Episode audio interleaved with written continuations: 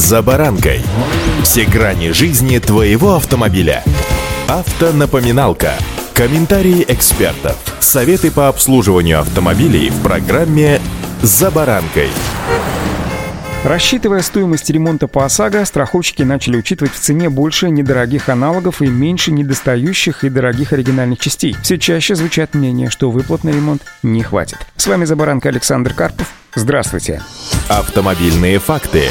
Итак, в нашей стране кардинально изменился подход к расчету стоимости ремонта по ОСАГО. Как пояснили в Центробанке, с настоящего момента в специальных ценовых справочниках на автозапчасти, по данным которых страховые компании определяют размер выплаты или стоимость ремонта, появится возможность учитывать цены аналогов запчастей, если оригинальная деталь отсутствует на рынке. Такой подход авторы справочника из Российского союза автостраховщиков будут применять ко всем маркам автомобилей, независимо от страны их производства, пишет РБК. Вступление изменений в силу пока только дает саму возможность включения в расчеты цен на аналоги. Данные о новых ценовых ориентирах разработчики справочников лишь собирают. Публичное обсуждение этих данных, как ожидается, пройдут до конца сентября. Полностью готовые справочники с расчетами должны вступить в силу приблизительно с 19 октября. Именно с этого момента страховые компании начнут рассчитывать выплаты с учетом исчезновения значительной части оригинальных запчастей в продаже. До вступивших в силу изменений, если оригинальная запчасть отсутствовала на рынке, информация о ее стоимости не попадала в справочник. Из-за этого возникали трудности при урегулировании убытков по ОСАГО. Новый подход подход, согласно разъяснениям регуляторов, позволит рассчитывать выплату с учетом стоимости аналогов, при этом отсечь заведомо некачественные запчасти. По качеству ни оригиналы ни в чем не уступают оригинальным деталям. Они также производятся зачастую на тех же заводах, на том же оборудовании, теми же людьми, с теми же стандартами качества. Например, одно и то же лобовое стекло, которое производится на Борском стекольном заводе в Нижегородской области до санкции с отметкой автопроизводителя стоило 25 тысяч рублей, а без отметки